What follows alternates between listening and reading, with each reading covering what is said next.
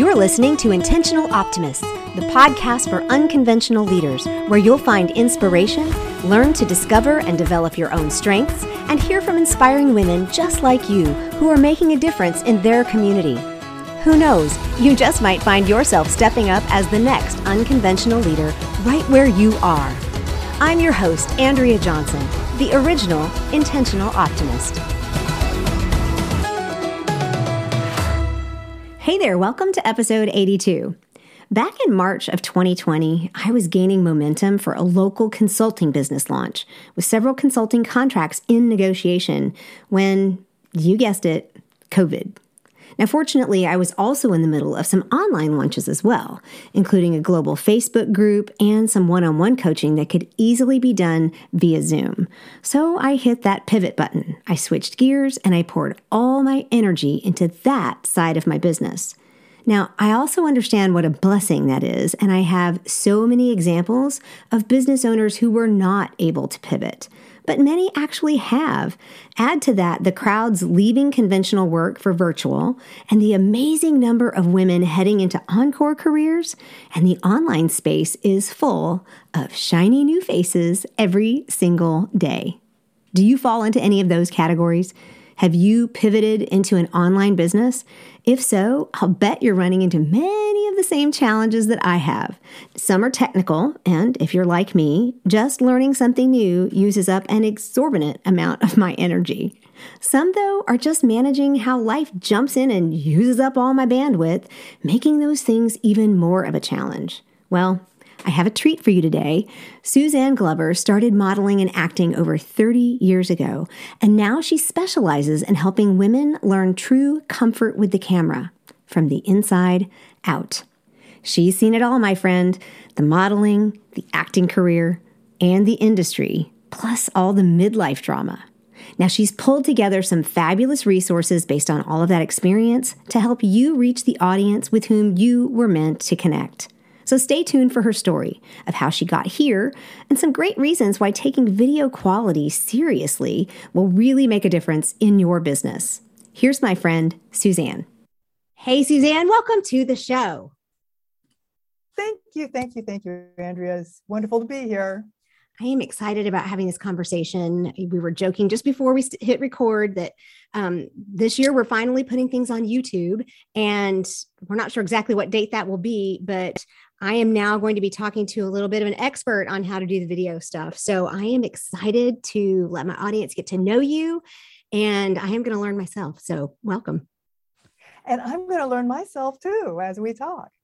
You know, that right there tells me that we are in a great space because everything we do, we should be learning from. So um, that I think that's fabulous. Absolutely. Yeah. Thank so you. I've given you a, a small intro and told everybody why they should what they should look for and why this is a great interview. But I need you to kind of give us a good background, like tell us a little more about yourself, what you do and why you do it, and how you're an unconventional leader today. Well, that's a mouthful. All right. Yep. I will I will be quick about that. Uh, I started pretty much as a model way back when. Remember Cheryl Tiegs? I don't know if you remember her, but back I in do. the 80s. I do. See? Cheryl Tiegs. People said, You look like Cheryl Tiegs, you should be a model. So I became a model. But, um, you know, you grow too old quite quickly in that. And so there I was, too old, and I had to shift to camera. And I, I marketed myself because that's what I do.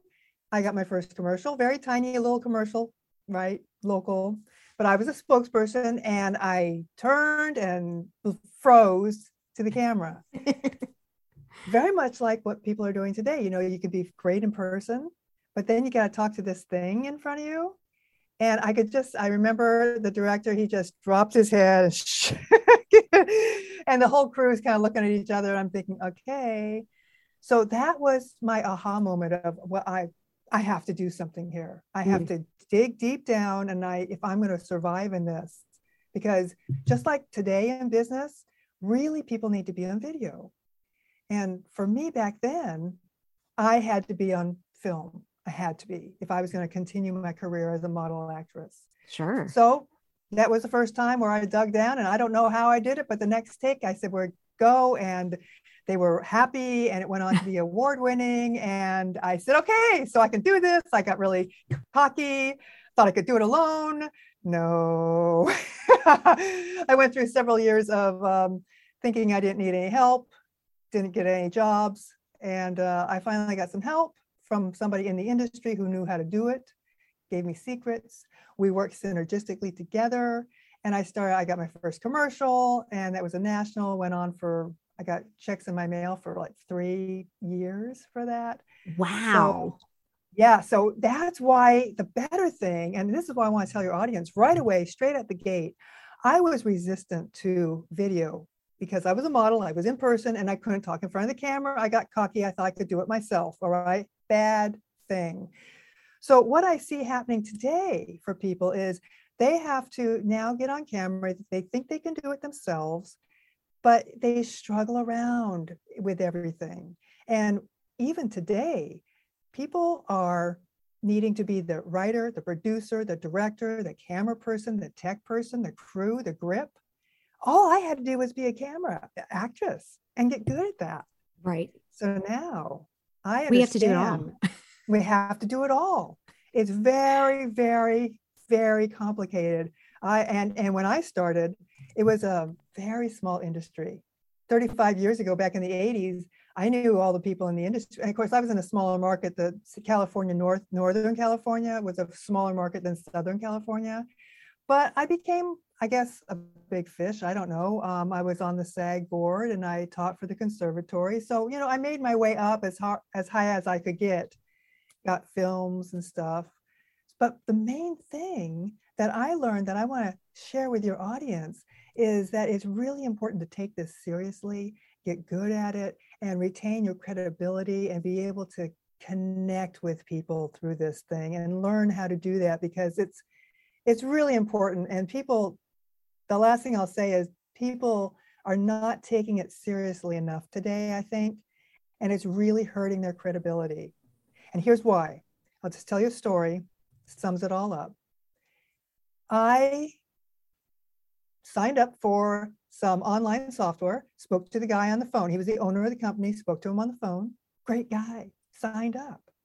He did a live webinar on camera, totally offensive. Mouth noises came across as arrogant, his facial expressions, his body language. I canceled. I thought, I do not want to deal with this guy. He lost his credibility with me. And so many people are doing that these days. So that's why I'm doing what I'm doing. Mm-hmm. That's and who I'm serving women over 40 who are speakers, are, uh, they're established offline. They're established offline and they want to get online with a video and scale it. And they need help navigating all the parts. And that's what I do. Not only the camera, the tech, the writing, the um, the um, the midlife stuff. It's all that. all that it's extra marketing.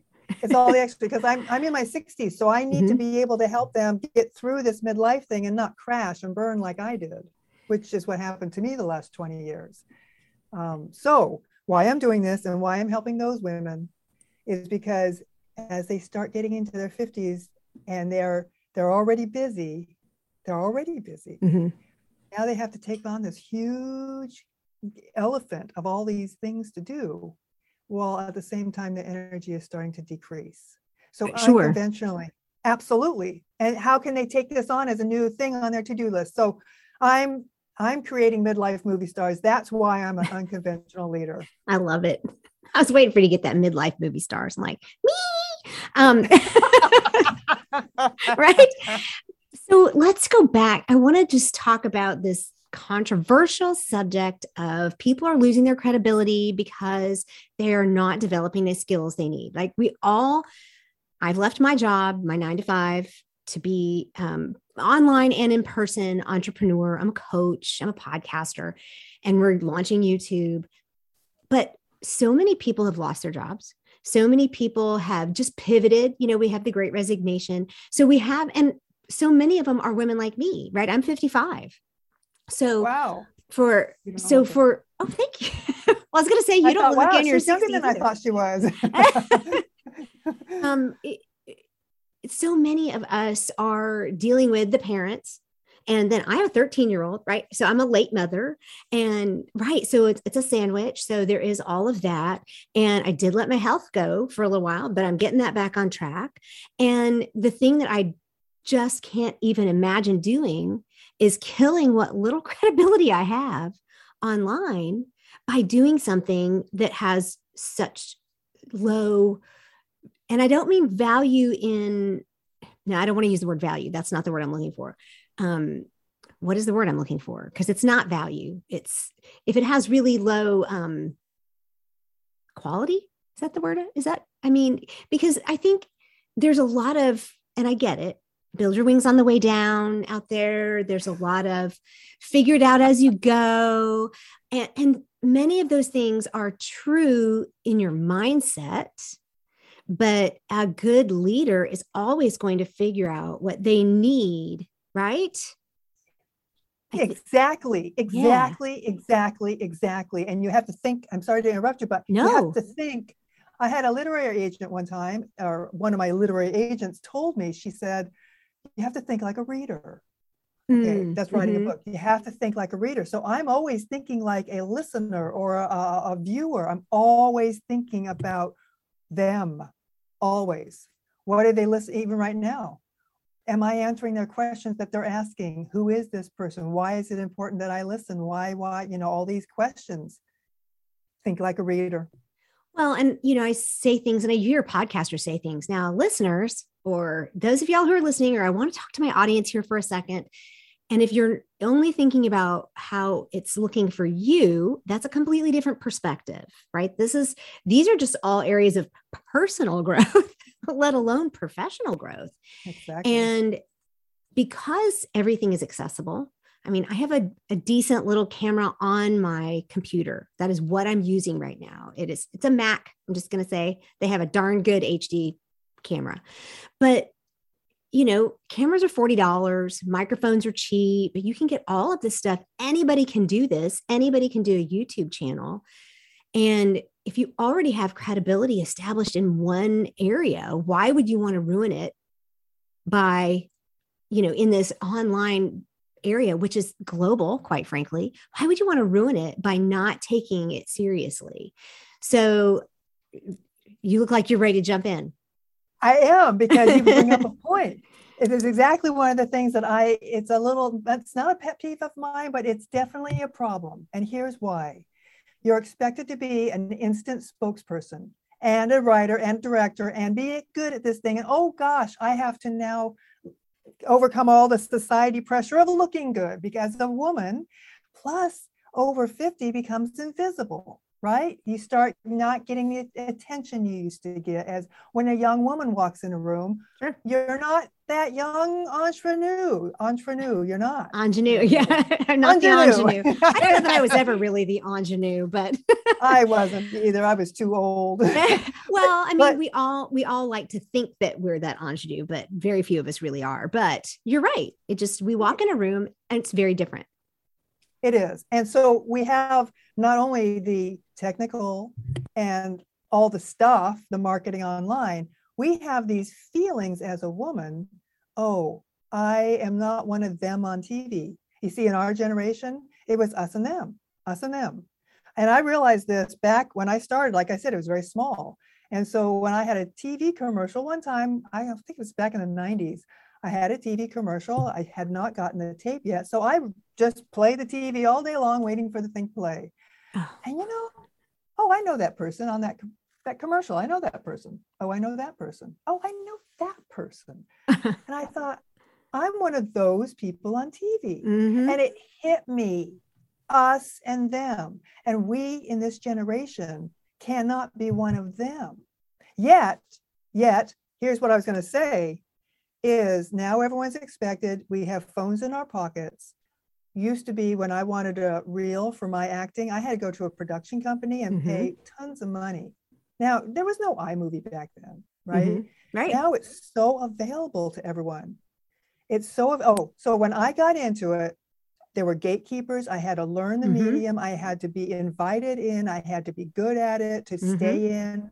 There was a a definite, I had to work hard. Yeah. Now, and I got training. I was trained inside the industry. Now, people, here's my point. Now, people have to do all of this without the industry training, without mm-hmm. the proper everything that they need to do it well. And so, of course, they're having a hard time. Of course, they are. It's not their fault. Well, no. And my background way long ago was also back in the 80s. I graduated from college. I should have graduated in 88, but I graduated in 89 and I went to work for a record company in Los Angeles. So I'm familiar with the entertainment industry in Southern California. And it, that's another industry where you have to be invited in. And, you know, it doesn't matter how many. I was in Nashville for college and it, there were plenty of people who were trying to break into recording and production. And, you know, I took an admin job in order to get into a record company. And it, it really is a cutthroat business. So, I would love to go back. Let's talk a little bit about because this is now a leadership area for you, right? Um, yes. The women I talk to on this podcast are all leaders in one way or another. And when you're a coach, you're a leader. When you're a teacher, you're a leader.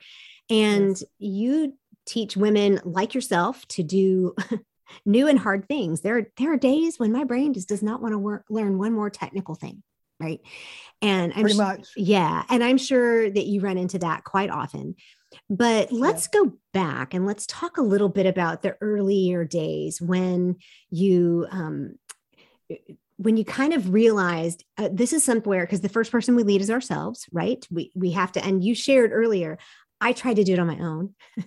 but then I realized I needed a little help.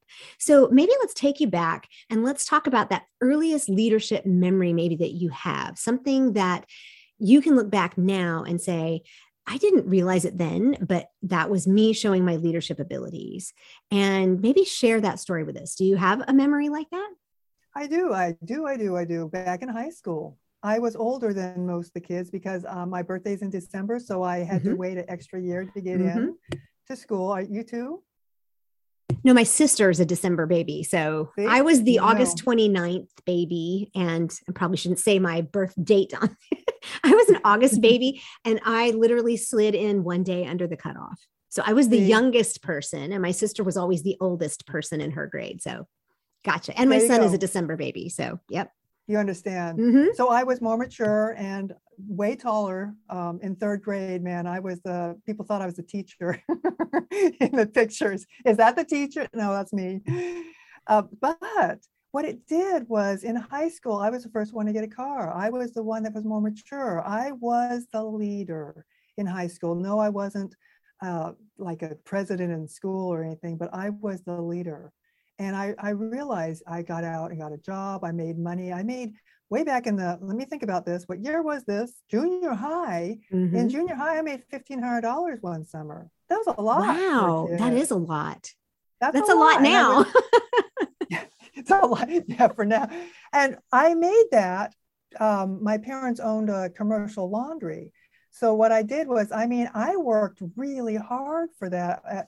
My husband always teases me about it. He says, How many shop towels did you fold for that $1,500? I say, Oh, I mean, 10,000 of them because they were like a hundred for a penny or something. It was, oh, it was word. hard. It was really hard work. But, but I realized at the time that I had something different, uh, internal persistence. I had a way of, of people just came to me and they always, and still, there's something about leading from helping and and just just listening listening what are their problems? How can we solve this? How, i love to strategize. So it's always been that even in high school when the kids had my friends would have a problem i would talk to them about mm. it i was the leader. I was the coach. I was mm. the cheerleader. I was the one who i was the older one. I had the car it's automatically I got the scholarship the to college. You know, I got the scholarship to college. I went to business college. I got straight A's. It was just like I was the one. You kind of led the way. I did. Yeah. I did. And my yeah. friends, um, they saw me as that. Yeah. Well, that's cool. Has that, do you find that that has kind of stayed with you all these years, or did you yes. kind of have to look back at it? I'll tell you what happens because that's actually, I, I think I tell this story in my book, but I'll just say it quickly. I had a success mindset up until about 42. I mean, anything I touched was gold. Anything, anything. I marketed myself in my own business when I was starting at 19. Everything I touched was gold. It went downhill from there. My word. 42. What happened at 42? That's when I adopted my son. was it Wow. 42? No, maybe it was 43. 42. Wow. Anyway, something like old that. So he? he's 13. So it's Oh 42. Yeah. He's 13. Okay. Well, I That's my I story. started- Let's get yours. okay. And I started having elderly parents. oh, my parents sure. were older. My mother was 35 when she had me. Mhm. So um, I really got sucked into the parent thing yeah, Mm. a lot. I don't have kids, so at least I Mm. wasn't doing the sandwich. But it really, I had business after business after business that they did okay. I mean, I real estate, I did things that were okay, but nothing. I mean, right now, if I hadn't had mid- midlife going on, I would be a multi, multi, multi, uh, eight-figure mil- millionaire easily. Because of your drive. because of my drive, hmm but I got sidetracked with midlife. Oh, my drive. And I was successful. Everything I Mm. touched was successful. And it was from that leadership mindset because I always believe I can, always. And that's what you have to think. You know, some people think they're stupid when they think they can. Well, I mean, maybe I don't know I can't. I, that's what I'm saying. I don't know I Uh-huh. can't. It's great. It's I don't know I can. Can we? I- would never advocate messing with chromosomes, but that sounds like a really good one, right? It's like let's pull out the can't chromosome and we're all good. Um, I love that. So, public disclaimer: I don't really advocate messing with chromosomes. Okay.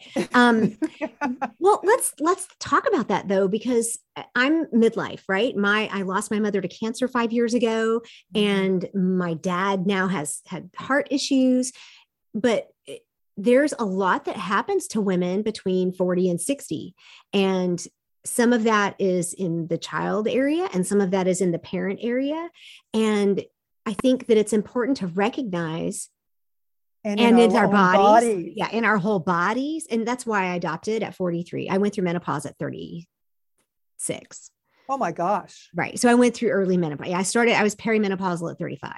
And so, um, right. and it was, and you'll notice it was long. It was, it was a good six or seven years, which is how menopause usually works. Um, but yeah, you're right. All these changes happen. So tell us what was the main thing? Because you said you lost that I can't. Uh, you lost the mindset of I, I can't fail, right? You and Yeah. somehow, what was it that killed your confidence? the failure after what I perceived as failure after failure after failure. It was my perception because it wasn't actually, I've just gone through four, five decades of paperwork. I've just gone through, I could find any piece of paper from 40, 50 years ago in a heartbeat because I'm a paper person, right? Mhm. I've just gone through all of that because I'm moving and I'm purging everything. And um, I just lost my, lost my thought.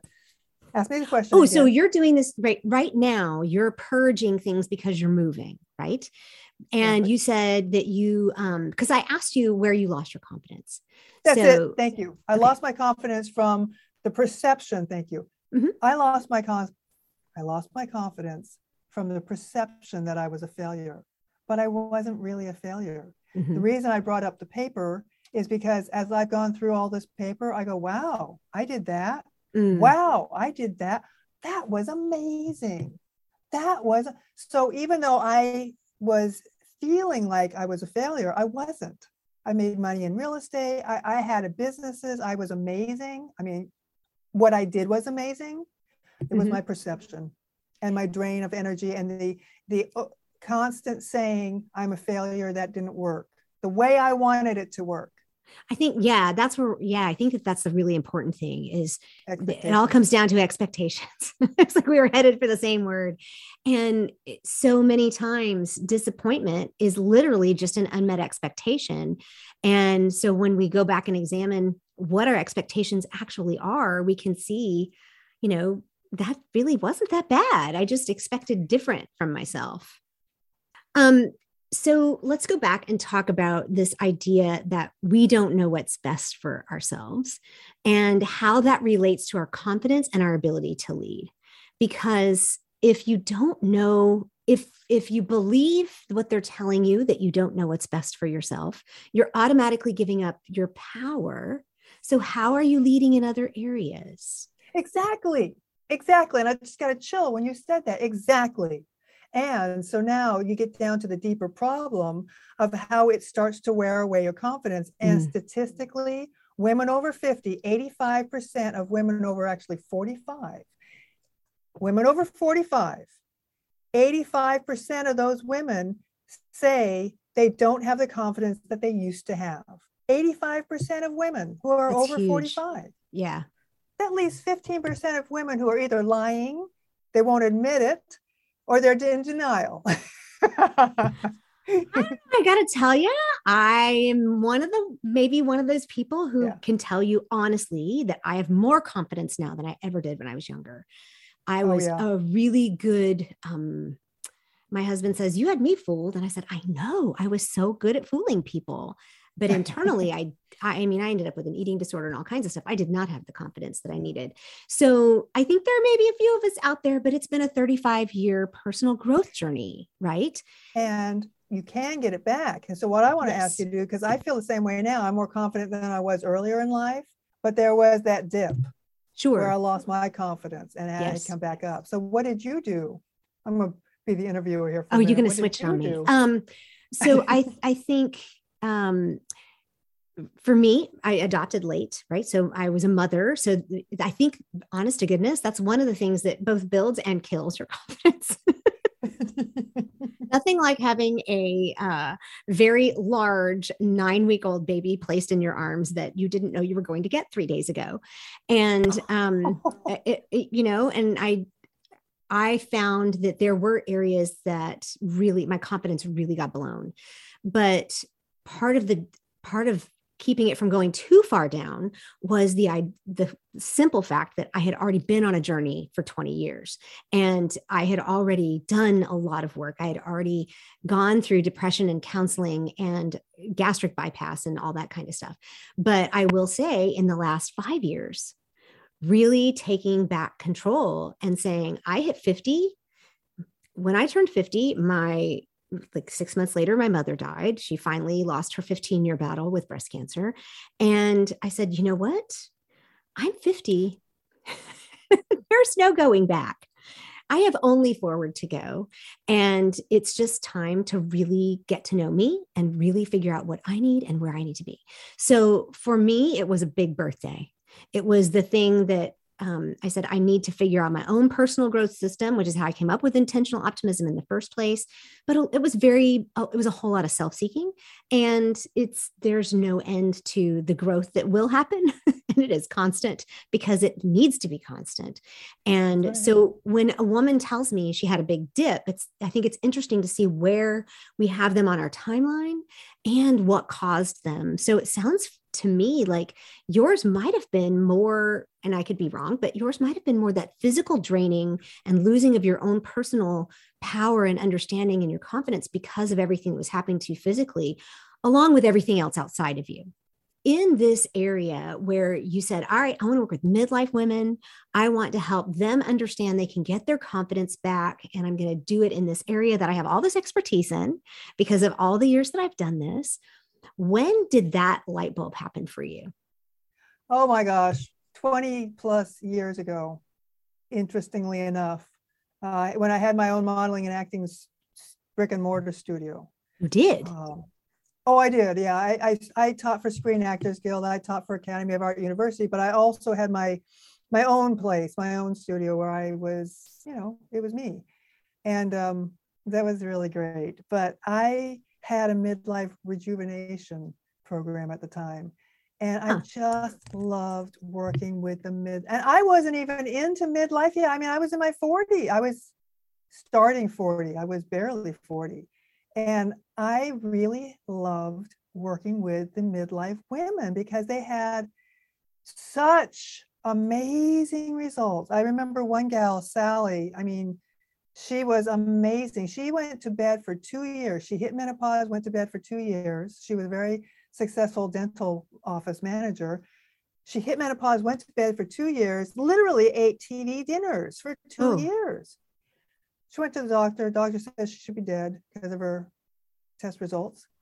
So we worked together, and she, I just saw her blossoming because it wasn't just, oh, I'm going to be on camera and be whatever. It was our working together and synergistically understanding what she's going mm. through and and helping her with because I'm a hypnotherapist and a salesperson. All these things about my background came to a culmination with her in particular, and she ended up going to an acting convention and placing. Oh, so what we did was she pulled out her violin that she hadn't played in years, mm. and she performed comedy which she never did. You know, like Jack Benny, she'd do a thing and then she'd tell a joke. Yeah. Oh, how funny. She placed second.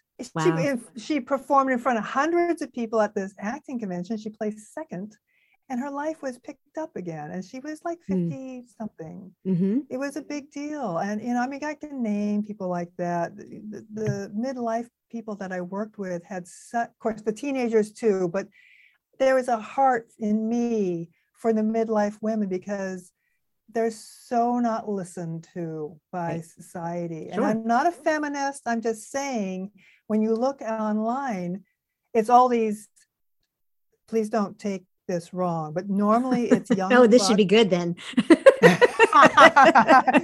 there might be a lot of beep, beep. You know, there's there's these young bucks, 30 year old bucks, yeah. right? And mm-hmm. they're saying, oh, you got to push yourself and you got to do this and you got to level up and be a man. And I mean, you know, sometimes I just need to take a nap. And mm-hmm. when I take a nap, when I'm pushing on something, there was a time that I was striving to get a webinar script out, couldn't do it, lay down for a nap. Like three hours later, I got oh. up. but you know what? Boom, wrote the webinar in 20 minutes. Yeah. You Some know, of it is knowing what you need. Yeah. And listening, listening, to yourself. Yeah. And, and I think. And it, Go ahead. Online, people don't do that. It's like push, push, push, push, push, push, push. Well, you got to do some things, but it's got to be synergistically working for you to do it. Well, and it's that connection, right? And what you described with your client, Sally, which that's always like that's the generic name people use when Sally does this. I'm thinking, I hope that was this woman's actual name.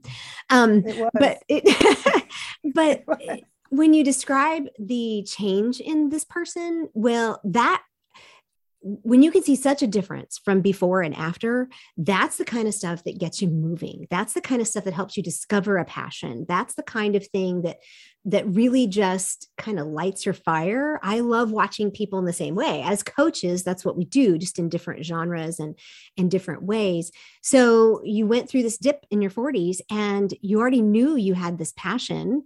So what turned it around? What what was that point where you said, you know what, I'm going back to this? Or had you been doing it all along and I just didn't realize that?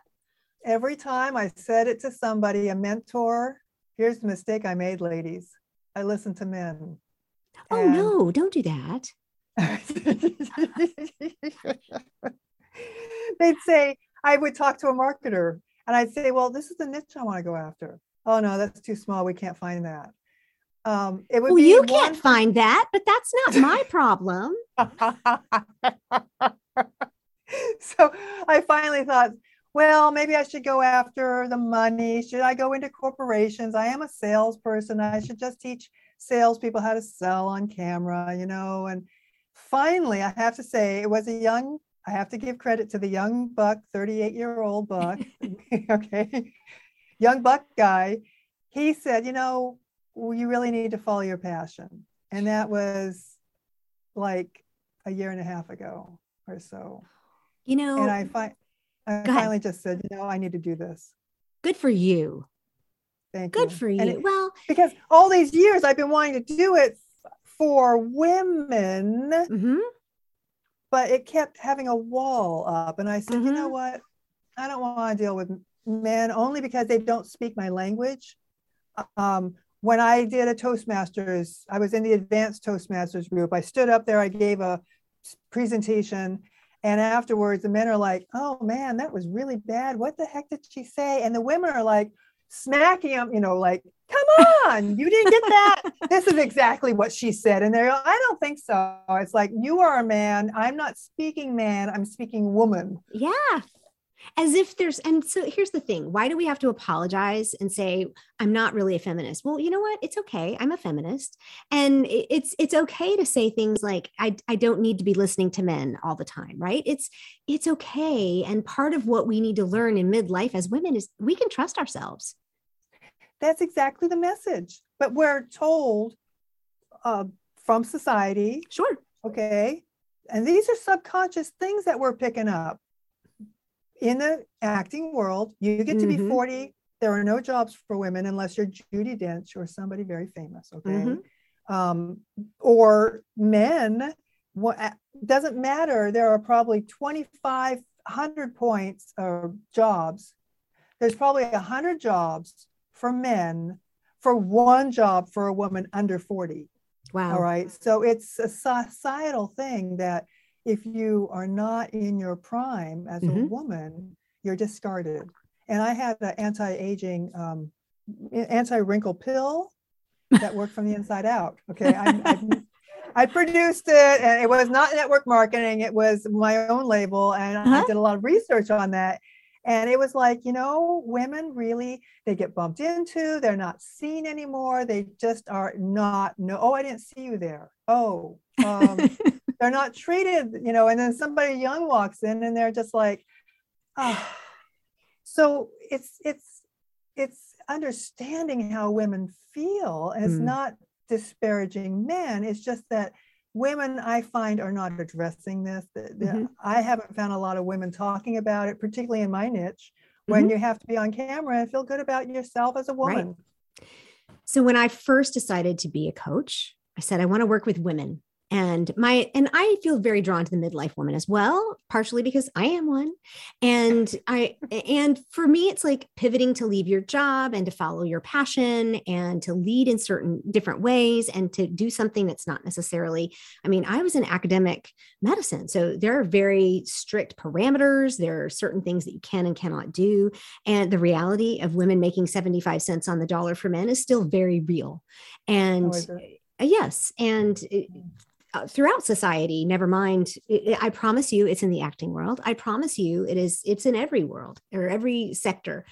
But eh, to be able to work with women i said i i want to do this and i want to help women. I wish i had somebody to help me right? I wish i had had somebody to tell me these things 30 years ago or even 10 years ago. And we were having dinner with this couple that i love to death and um, he said so you're telling me you wouldn't coach me? And i'm like dude you already have 10 steps on us, right? You already have society telling you all these things about how wonderful it is to be a man. And you already just automatically have a leadership position by virtue of who you are in this in this society.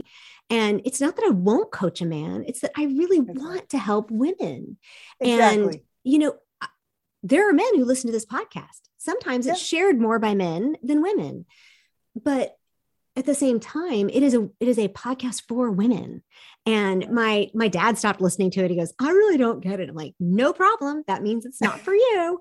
And so, and but my husband does right? He wants to know what i'm thinking. He wants to know what is going on. And to find the men who say hey you really need to follow your passion. You really need to follow your dream.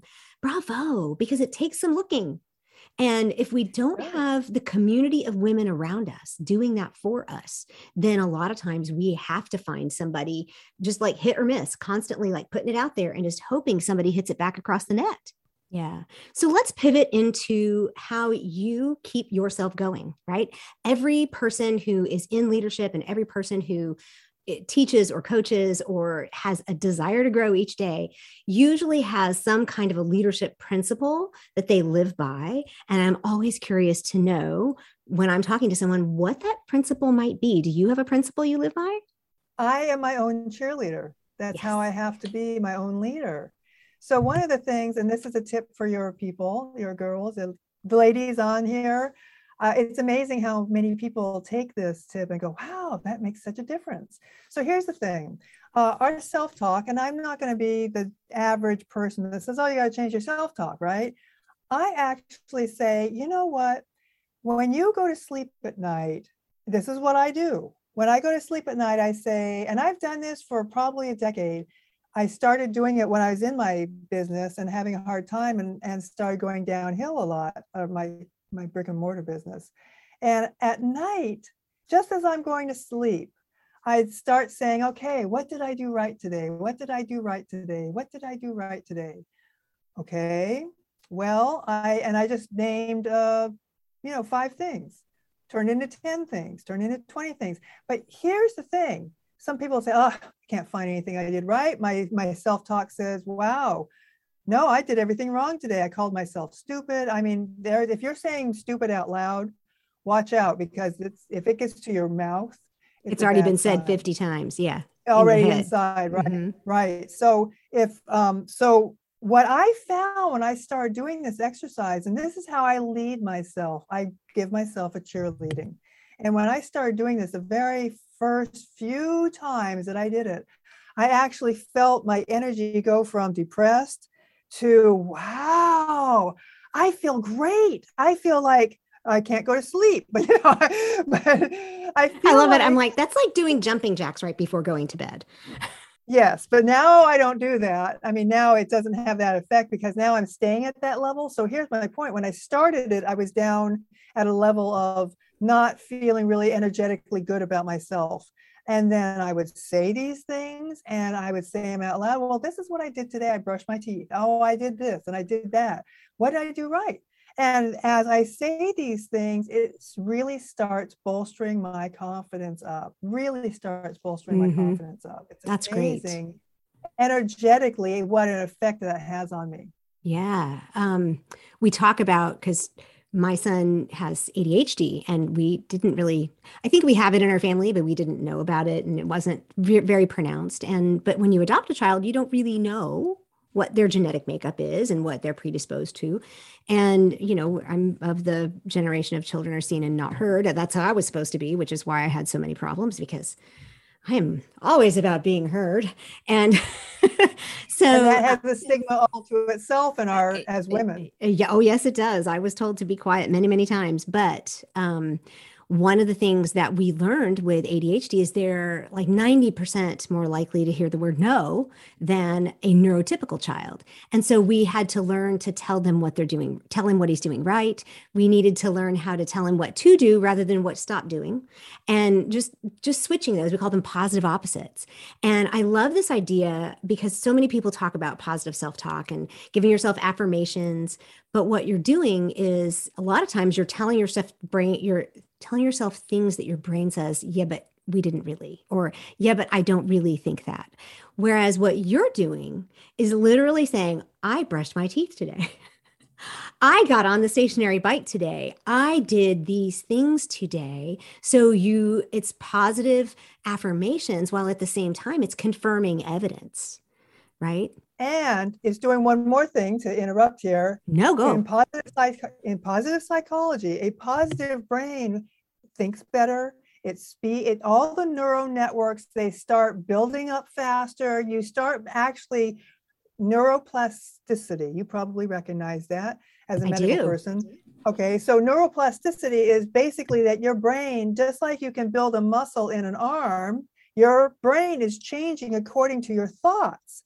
So yep. if you're thinking strong thoughts, you start you stop the um the highway of the negative highway you you break off mm-hmm. that mm-hmm. connection with the neurotransmitters you're breaking off that connection and you're starting to make a detour and build out a new neural connection in the right direction that you want to start and so you're actually changing your brain by doing this exercise that's the thing about it because it's like you're doing sit-ups for your brain. You make yourself more positive you're going to start looking at the more positive you're going to start feeling more positive and you're going to stop saying you're building up new neural networks that are going to be supporting a new positive brain versus a negative brain.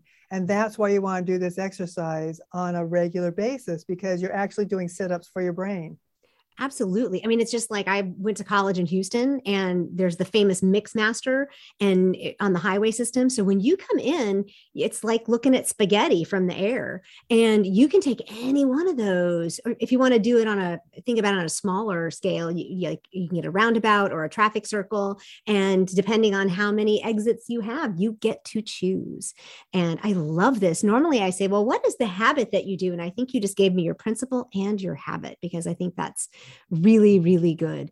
Um, before we shut everything down today and wrap everything up, one of the things we like to do is talk to our guests about things that people can look for in themselves, other women could look for in themselves as they transition maybe from what online or brick and mortar to online or as they do these things um, maybe some green flags of, yep, I see that in myself. This looks like a good avenue for me to take. What kind of things should they look for if they're interested in doing the kinds of things that either you teach or you do? If they really, really, really want to be scaling their business past their human energy limits, meaning desire, they really need to desire it. And that's what you're asking about the, the traits that they should have to move Absolutely. forward. Absolutely. Yeah. yeah they should have a very strong desire. If they just want to have a hobby business, then they should just stay offline because honestly, the online world is really dog eat dog. I have to I have to say that. Offline, it is. it is. You know, as I went through my business records from two decades ago, I thought, wow, this was so easy offline. You put an ad in here and you do this and you get referrals and you're in the phone book. Of course, that was 20 years ago, but you know, it's so easy offline.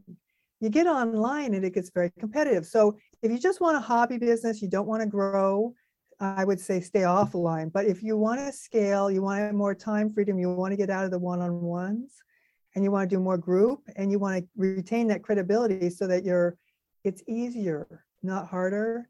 I would say those would be traits also a person who is willing to take a risk as far as um, you know oh gosh i'm at a transition i want to take a risk i want to not be comfortable anymore i want to challenge myself.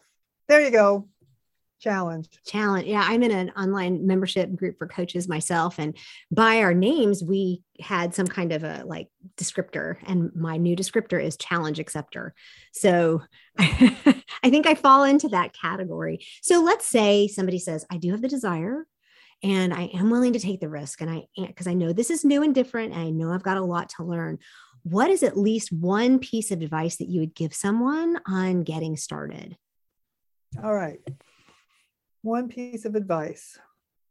I hate to have them actually look at themselves on camera because what the more more you practice, mm-hmm. the worse. You, so practice makes per- permanent.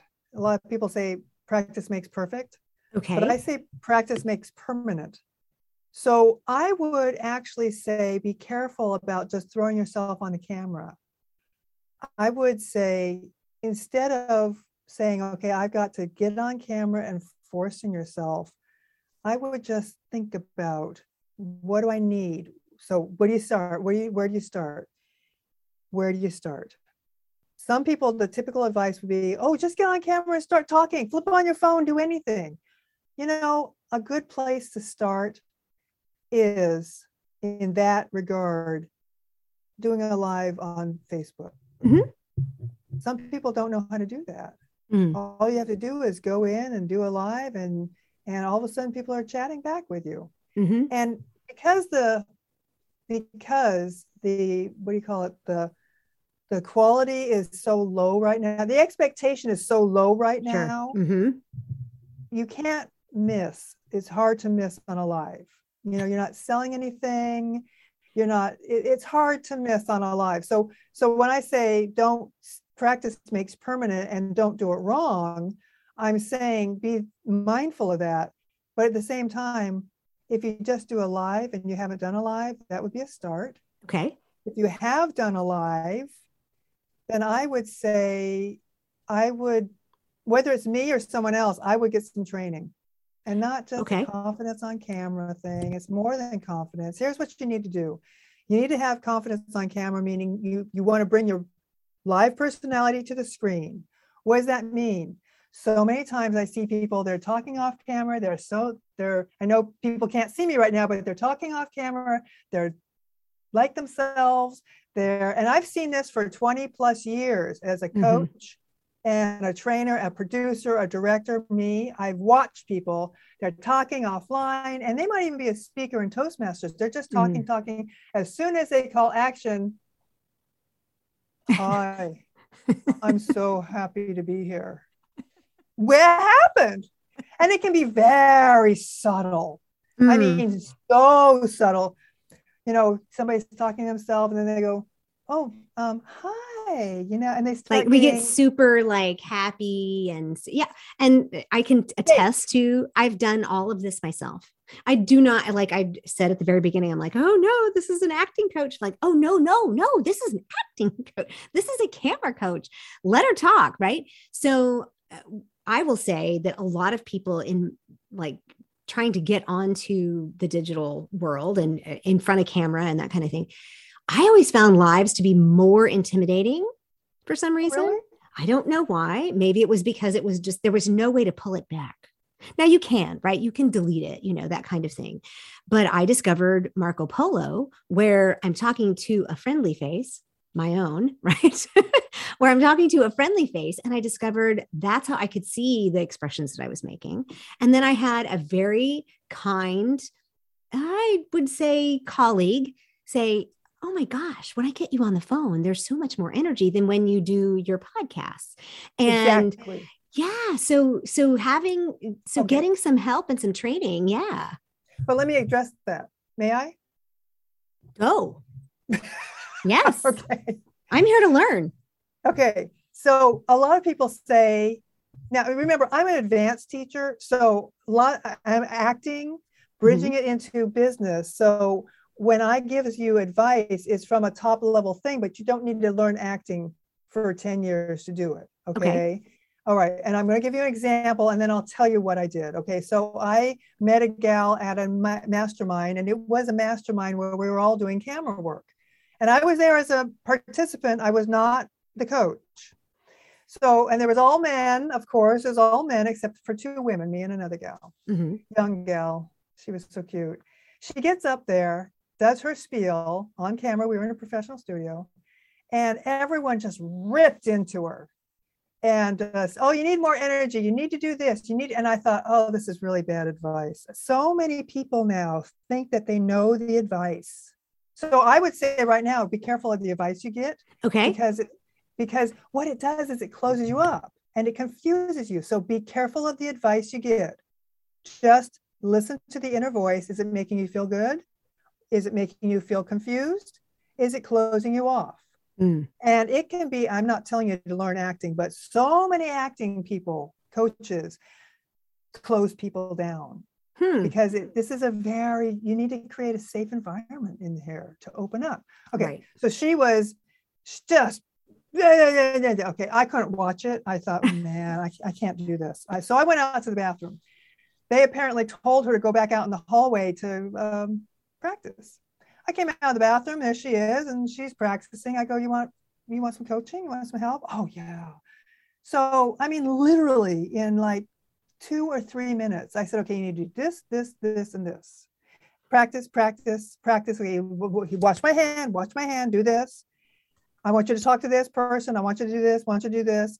And literally, I said, okay, go back in there. They're ready for you. Go. Mhm. And she just did it.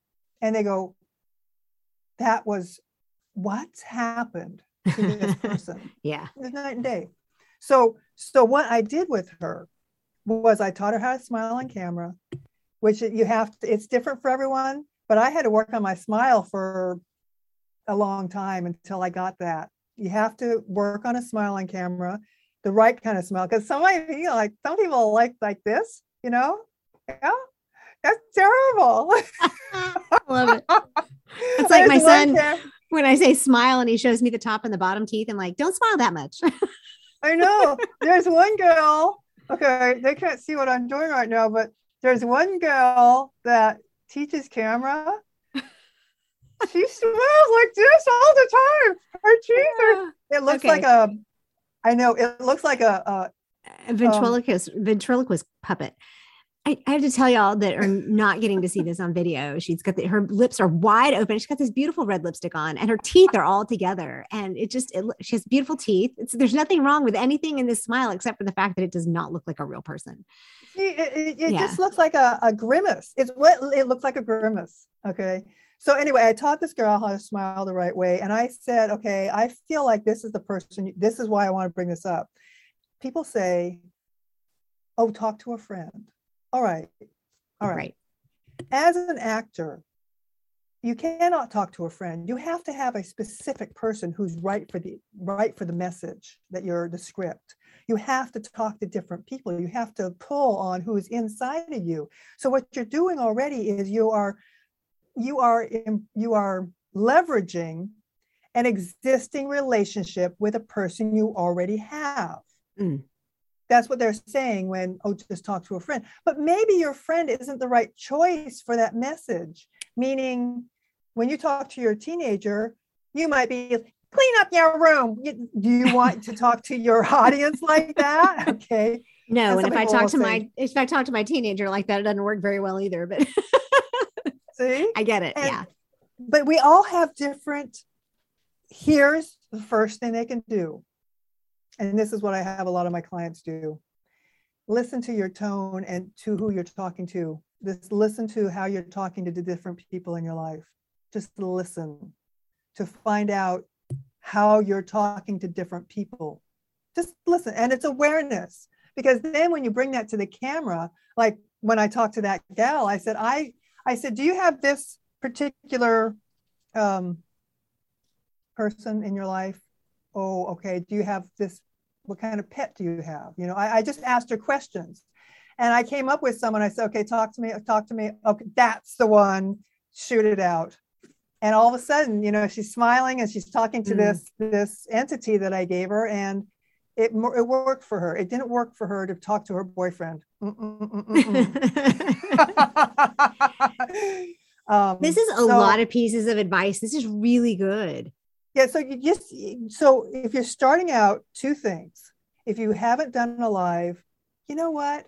When I had a challenge, uh, I did a challenge a while ago, and it was surprising to me how many of the women had not done a live on Mm. Facebook. hmm And after they did the live, they were like, "Oh, I can do this." They had a fast Right. win. Yeah. I can do it, Yeah. right? You know. Okay. but that's what I did with that. I, caveat here. That's what I did with that commercial. I I said, okay, I got cocky, and then I went downhill, and then my confidence went down. Mm. So first, just do a live, get used to it. If you've already done a live, then I would start listening to your different tones that you talk to different people in, so that when you're talking with your message, you can Mm. start saying, well, that does that feel right to that person? Does that feel right to that person? And this is not to get in your head hmm but I'm not there to tell you who it is. Right. can, you know, if I'm if I'm there, I can do it pretty quickly. Sure. But if you're doing it yourself, you need to say, how does that feel? How does that look? Ask somebody advice who's Sure. safe. Well, and somebody who knows, because what I heard in, um, and this happens a lot in advice giving, and what I heard in your story about this young woman and all these people saying you need more energy, we don't always need more energy, right? It's like if you're holding a hammer, everything looks like a nail. So it, it- you don't, it's not that you only need energy, it's that you need the right kind of energy. And they didn't, they knew she needed something, but they weren't sure what it was. So, Exactly. And so if this is the problem, you have you have hit the nail on the head now that we're talking about hammers. the problem is that, and this was what was happening in Toastmasters too for me. Mhm. I didn't stay in Toastmasters very long because you have amateurs giving you amateur advice that confuses you. Right. I got so messed up when I was in there because they were telling me all these things, and I'm thinking, I started spinning around. Mm. So you've got now in the camera world, oh yeah, I can tell people how to do this. Oh yeah, I'm a piece of cake, it's a piece of cake. It's, you know, so now you've got all a plethora of people out there that don't have the experience and they're maybe mean, even though they don't mean Mm. to be mean. Mhm. Oh, have more energy, do this. They don't know how to direct. Yeah. Well, um, so got, that's the problem. It's a wide open market, not just for those of us who are getting in to be on camera, but for those for anybody training anybody else. So the best advice I'm hearing there is when you get your training, be careful who you get it from, Absolutely. and make sure that they know what they're doing. So in that respect, you are somebody who knows what you're doing and we will put I all of your yeah. I play somebody who knows what i'm doing on camera. Um, so, um, i will never forget those commercials. I play a doctor on tv um, but where can people we'll put all of your information in the show notes. Where is the best place for people to find you? My website Suzanne with a Z, S S U Z A N N E Glover, G L O V E R dot com, SuzanneGlover.com. Or if they're on LinkedIn, mm-hmm. it's uh, linkedin.com forward slash in, I N forward slash Suzanne Glover. Excellent. And again, those links will be in the show notes. They've we've already captured them. They're ready to go. Okay, wonderful. Suzanne, the last thing we always ask is if there's one thing that you could be optimistic about, even when people think you're crazy, what would that one thing be? That there's always tomorrow that can be different. For example, one day I was, this was in midlife. I got rather suicidal one day because a lot of things weren't working. Mm. And I thought, oh, this is just why go on. And I actually knew women who committed suicide during midlife. Mm. And it was at that time. And, you know, I just laid down and I thought, I thought about it and I got up and I tried again and everything worked. Hmm. And I hmm. thought, you know, if you just try again and give yourself another chance, that's what keeps me going. Because hmm. if I had really thought about some ending it all, it wouldn't have all gotten fixed just like that the next, hmm. I don't know, two hours later. I've always remembered that. I've always thought, yeah. I've always thought there's still hope as long as you're hmm. breathing. you know? I mean it's, it's just incremental steps right? And it, that's mm-hmm. actually it's really good to remember you know to just i love that that tomorrow can always be different. It oh, doesn't oh, it's a it's a restart. When the sun comes up it, the sun breaks that horizon you get a whole new restart every day. Every day. It can be every better day. and better and better. Even if you had a bad day today yeah. tomorrow can be better. And, and it will get, be. and you get to remind yourself of all the good things you actually did do Suzanne, this has been a real pleasure. I have so enjoyed this conversation. Is there anything I forgot to ask? I don't think so. Okay. Wonderful. Well, I am so glad we met and I love to quote my my one of my favorites Bob Goff who says he only interviews his friends and at first that just kind of threw me. I said he must have a lot of great friends and I realized no, he makes friends with everybody that he interviews. So I am so happy to have you as a new friend and I look forward to getting to know you better and potentially working with you in the future. Yes, thank you, thank you. Thank you very much for this interview. This was really nice. Thank you. Thank you. This conversation reminded me that it's really easy to fall into the same thinking patterns as our culture, even when we think we don't, or when we try not to. Suzanne brought up so many issues that women face as we head into midlife and later, most potently, how we seem to lose our voice, our power, and become invisible. But that's why she does her work. She's experienced that disempowerment, and she's had to fight to gain it back. So now she helps other women do the same thing, specifically through teaching confidence and professionalism in the online video space. Now, before I share my main takeaways, let me point out how Suzanne exemplifies the tenets of intentional optimism. As a reminder, I do this with every guest because we all live unique and different lives, and while what we do is different, intentional optimism is how we do what we do. It's the attitudes and mindsets that we employ and embody to live out our own goals and dreams with excellence. And we always start with optimistic. Suzanne has learned that even when you lose it, confidence is something that you can find again. I love that. She is a perfect example of how it just tanked and came right back up with all the work that she's done to gain it back. She's generous with her experience and expertise, which is evidence of her presence and her industrious nature is a beautiful example of the tenet of energetic. Her description of her own drive to succeed is quite inspiring. She's courageous. She was the leader early on. She was taller, older, had a car first, but she was also willing to be the leader, which really makes a difference. And for wisdom, she sees and understands all the sides of what it's like to be a woman in midlife and how that's different for each and every one of us, yet how similar and consistent the needs are to be seen and to be known. And she's intentional. She is 100% dedicated to a growth mindset, and she understands that as she learns, her experience grows, and she has the tools to nurture and change others. Suzanne is unconventional in her leadership because her passion to help midlife women become video influencers, as she calls them, is a reflection of her core values of empowerment, dedication, and excellence, which make her a great role model for empowering midlife women to take their lives back and become even more than they had dreamed. Unconventional leaders lead at every level in any area using their unique gifts. So let's get down to some actionable takeaways. Now, Suzanne's main audience is admittedly midlife women, especially women who are heading into their encore careers.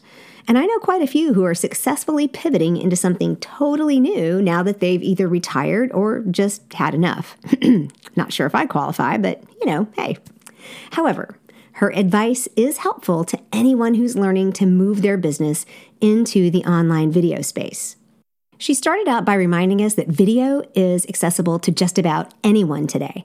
We all have cameras in our pockets or our purse. The latest iPhone commercial literally depicts people making high quality movies with their phones. And if you want to build an online following, right now you're just basically told, hey, just get in there and get comfortable on camera. Just make the mistakes and move on. And boy, do we.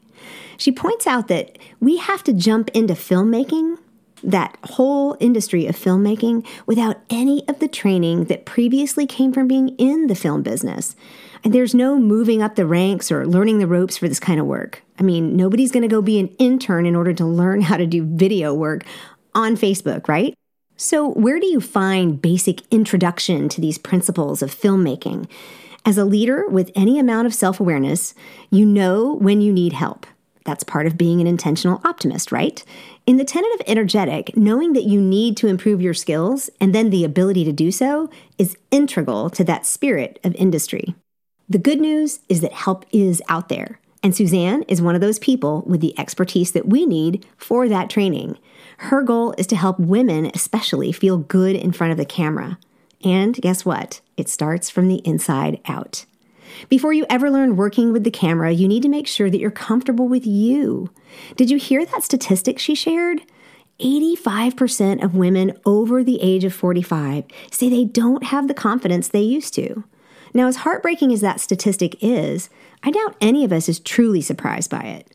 This was Suzanne's own story until she learned how to turn it around. Now, her personal leadership principle speaks directly to this. I love it. Be your own cheerleader. I'm a cheerleader. I've shared plenty about my cheerleader history, and I'm really good at it. And you might be too, but how often are we a good cheerleader for ourselves? We have to remember that we don't just cheer others on, we have to cheer ourselves on. Self talk is active. Your energy can go up or down based exactly and specifically on what you say to yourself. Taking an active approach bolsters your confidence better than any superwoman stance will, and it's going to create a positive environment for more confidence to grow. Here are two tips on how to do that based on Suzanne's daily habits. First is using positive opposites. So instead of telling yourself everything that you're not going to do or everything that's wrong with a situation, determine what you are going to do and what is redeemable in each circumstance. This will teach you to start looking for the positive, and your brain will eventually start pointing them out to you. Next, find what we call confirming evidence. Suzanne spends the last few minutes of her day, literally as she's falling asleep, listing out all the things that she did right that day. She starts with five things and she increases it as much as she can. I don't know how she does that. I would, I'm not sure how I would fall asleep doing that, but this is what she does every single day. And she says it really makes a difference for her. Now, once you get to work on your confidence, here are Suzanne's green flags for pursuing an online video presence for your business. You do need to determine what your true desire is for your business. If it's just a hobby, stay offline. Just build your business the old fashioned local way. But if you truly want to scale, to have more time freedom, or to get out of one on one work and start a group program or increase your credibility, and you're willing to take some risks, then online video work could be for you. And if that's you, here's her advice for how to actually get started. Number one, get some good training and be careful how you start. You know, in the personal growth space, we talk about practice making progress because we always want to talk about the journey. But in the acting world, practice makes perfect. So you need to be practicing the right thing. Suzanne suggested that the best place to start is with a live. Facebook is the easiest, but there's also Instagram and LinkedIn, depending on your business market.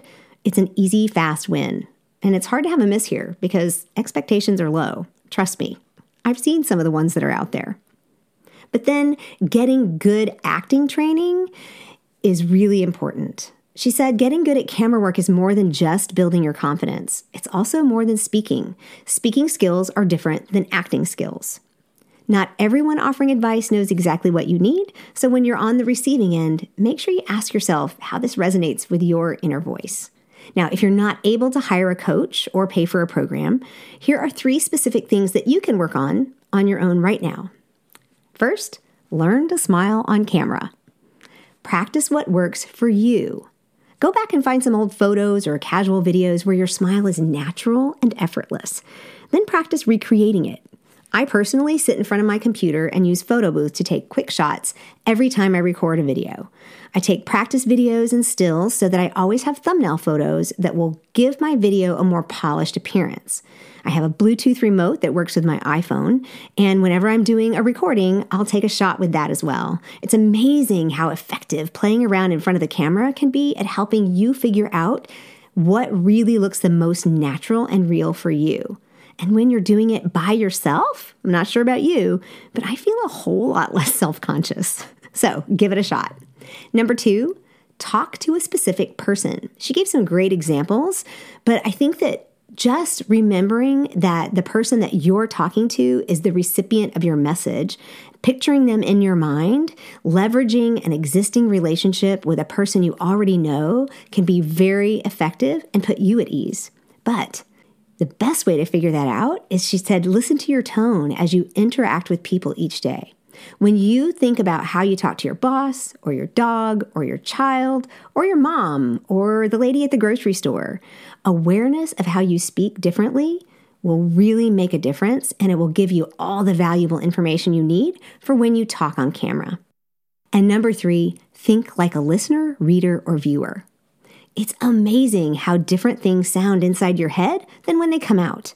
Put yourself in the place of your audience and ask if what they hear is what you intended to communicate. This one could end up being the most important, so don't forget it. To learn more about or how to work with Suzanne, check out her website, suzanneglover.com. You, of course, will find everything you need in the show notes, and don't forget to tell her that you heard about her here on the Intentional Optimist podcast.